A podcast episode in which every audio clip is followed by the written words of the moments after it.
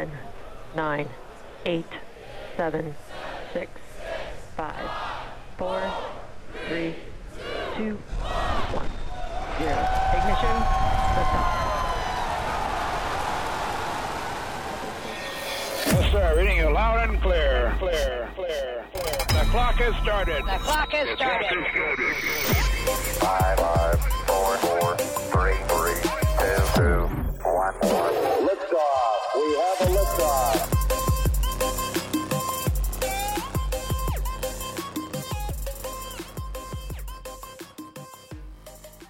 Привіт, слухачі подкасту Горизонт подій. Сьогодні ви дізнаєтесь, як Юнона витки навколо Юпітера робила, перші відправлені знімки, а також про подальший план роботи. Буде цікаво. Поїхали! 2 липня Юнона перебувала на відстані 2,88 мільйона кілометрів від Юпітера. Оператори відстежували виконання чергових етапів бортової програми, а наукова група тим часом зібрала конференцію, де обговорювалися плани зі збору даних в майбутні місяці і роки після виходу на орбіту навколо Юпітера. 3 липня апарат виявився на такій відстані від Юпітера, як і Калісто, зовнішній з галілеєвих супутників, а рубежі Ганімеда, Європи та Іо були пройдені 4 липня. До моменту включення двигуна гравітація Юпітера розігнала Юнону до рекордної швидкості 73,6 км в секунду відносно Землі.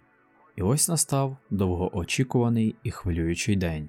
Напруга досягла кульмінації, адже в разі будь-якої неполадки місія, на яку вчені та інженери всі останні роки покладали стільки надій, і яка обійшлася бюджету НАСА більше 1 мільярда доларів, була б безповоротно втрачена. 4 липня о 18.16 за часом прийому сигналу Юнона почала повільно розвертатися в бік напрямку, необхідному для видачі гальмівного імпульсу. Спочатку був здійснений повільний поворот на 15 градусів, а починаючи з 19.28 швидкий розворот на весь кут, що залишився. О 19.41 передачу інформації переключили на тороподібну широконаправлену антенну LGA. Після гасіння нотації і точного налаштування орієнтації о 19.56 швидкість обертання космічного апарату була збільшена з 2 до 5 оборотів в хвилину. Це було необхідно для впевненої стабілізації під час видачі імпульсу.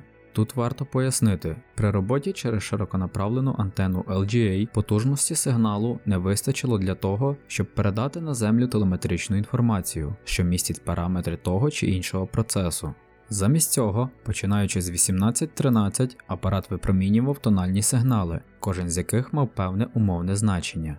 Якщо апарат просто продовжує політ в штатному режимі і з ним нічого не відбувається, то на землі чують своєрідне биття серця, періодично повторювані сигнали тривалістю 10 секунд. Коли на борту відбувається якась подія, то кожному з них поставлено у відповідність два тональних сигнали: позитивний, що означає успішне завершення, і негативний, що означає невдачу.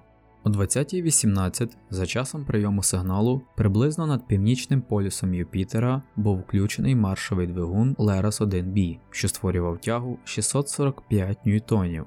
Він пропрацював 35 хвилин, знизивши швидкість на 542 метри за секунду. В очікуваний час о 20.53 антенами мережі DSN в Голдстоуні, штат Каліфорнія, і в Канбері, Австралія, був отриманий сигнал, який означав успішне завершення роботи двигуна. Після підтвердження виходу на орбіту працівники центру управління вибухнули радісними вигуками, а члени команди тиснули одне одному руки і обнімалися. Послухайте, як це було.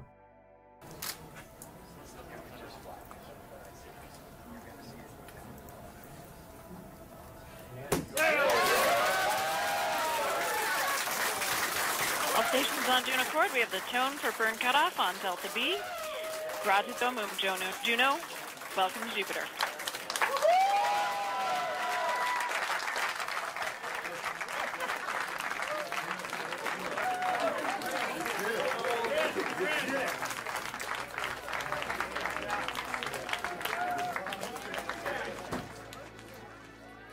Радість була настільки велика, що команда навіть дозволила собі невелику перерву на святкування великої події. І лише вранці 5 липня розпочався прийом телеметричної і траєкторної інформації, необхідної для детального аналізу минулого маневру, роботи двигуна та уточнення параметрів орбіти. Апарат до цього завершив програму гальмування. Через дві хвилини після вимкнення двигуна о 20.55 він почав знижувати швидкість обертання до 2 обертів хвилину, а слідом за цим о 21.07 став розвертатися в сонячну орієнтацію. О 21.16 була відновлена передача телеметрії зі швидкістю 100 біт в секунду, а з переходом на вузькоспрямовану антенну її збільшили до 119 кбіт в секунду. Навігаційна служба JPL і операційний центр компанії Lockheed Martin ще раз підтвердили успіх гальмування і виходу на розрахункову орбіту навколо Юпітера. Оператори встановили, що в ході маневру було витрачено 785 кг палива, а залишок на борту становить 447 кг. 6 липня, через 50 годин після виходу на орбіту, було знову подано живлення на 5 наукових інструментів. Для решти приладів передбачалося подати живлення до кінця місяця. План роботи Рубікон пройдено. Юнона міцно потрапила в потужні обійми гравітації Юпітера, але орбіта захоплення ще не годилася для отримання наукової інформації. Спочатку планувалося, що період орбіти наукової фази буде не 14, а 11 діб, однак при цьому повне покриття Юпітера інструментами Юнони досягалося не за 8 витків, а за 15, що викликало побоювання, пов'язані з терміном життя космічного апарата. Така двоступенева схема обрана для зниження гравітаційних втрат і скорочення загальної витрати робочого ресурсу. 13 липня оператори провели корекцію орбіти захоплення. 31 липня о 12.41 апарат пройшов перший апойовій на відстані близько 8 мільйонів кілометрів і почав знову наближатися до Юпітера. Наступна знакова подія відбудеться 27 серпня, коли апарат пройде перейовій на висоті 4150 км над хмарним шаром і завершить перший виток по паркувальній орбіті. На цей раз всі його наукові прилади будуть включені. Юнона буде віддалятися від Юпітера аж до 23 вересня, коли потрібно буде пройти другий апойовій. В районі апоцентра другого витка космічний апарат проведе корекцію, що задасть умови проходження другого перецентра. Воно відбудеться 19 жовтня і буде ознаменовано четвертим і останнім в ході польоту включенням маршового двигуна. Перший знімок після виходу на орбіту Юнона зробила 10 липня з відстані 4,3 мільйона кілометрів від Юпітера і передала на Землю 13 липня. На знімку добре помітні особливості атмосфери Юпітера, в тому числі знамениту велику червону пляму, і три з чотирьох найбільших його супутників Іо, Європа і Ганімед. 7 серпня 2016 року о 5.51 автоматична станція Юнона пройшла в перейовій на висоті близько 4200 км над верхньою межею хмар Юпітера. Швидкість апарату в момент найбільшого зближення становила 58 км в секунду по відношенню до планети. Таким чином, станція завершила перший з 36 запланованих витків навколо газового гіганта. За словами керівника проекту Юнони, перші прийняті і оброблені телеметричні дані показали, що бортові системи апарату відпрацювали нормально, збоїв не було. Юнона вже проходила на настільки ж близькій відстані від Юпітера в ніч з 4 на 5 липня, коли виконувала гальмування з метою виходу на орбіту. Однак тоді практично всі прилади, крім життєво важливих систем станції, були вимкнені. Фахівці прагнули максимально виключити будь-яку перешкоду з їх боку, яка могла б вплинути на виконання маневру. В ході 53 діб польоту по сильно витягнутій еліптичній орбіті з апоцентром на відстані 8 мільйонів кілометрів від планети апаратура Юнони була ретельно перевірена, що дозволило з упевненістю використовувати при поверненні до планети всі наявні на борту наукові інструменти. З їх допомогою вперше з настільки близької відстані здійснювалося спостереження хмарного шару, і за словами наукового керівника місії Скотта Болтона, вже отримано ряд вельми інтригуючих даних. Правда, тільки для того, щоб повністю передати їх на землю, було потрібно кілька днів, а для первинного наукового аналізу і аналітики зрозуміло ще більше.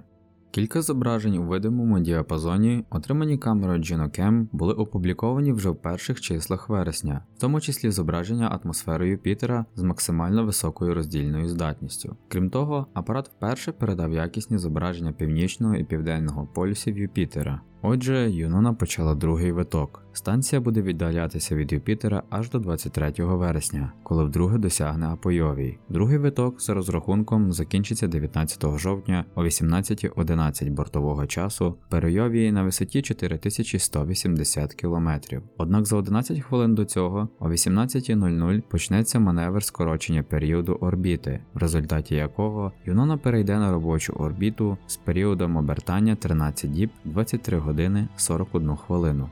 Цей маневр вважається критичним, і за кілька днів до його здійснення наукові інструменти місії знову будуть вимкнені для мінімізації можливих перешкод. Реалізація маневру також буде дуже схожою. Апарат доведеться розгорнути в напрямку протиорбітального руху, тобто антенами в сторону від Сонця і Землі, і замість телеметрії якийсь час будуть передаватися тональні сигнали. Рухову установку передбачається задіяти протягом 22 хвилин, за які апарат отримає негативне прирощення швидкості близько 350 метрів в секунду. На новій орбіті наукові інструменти будуть знову активовані, а після третього перейовія, очікуваного 2 листопада, настане активна наукова стадія місії. Дякую вам за прослуховування цього епізоду. Буду вдячний за поширення та оцінювання подкасту. Також, якщо у вас є можливість, підтримуйте подкаст на Патреоні та підписуйтесь на сторінки в Фейсбуці, Твіттері та Телеграмі, а також залітайте в нещодавно створений телеграм-чат. Ще раз дякую вам за прослуховування і до зустрічі в наступних епізодах.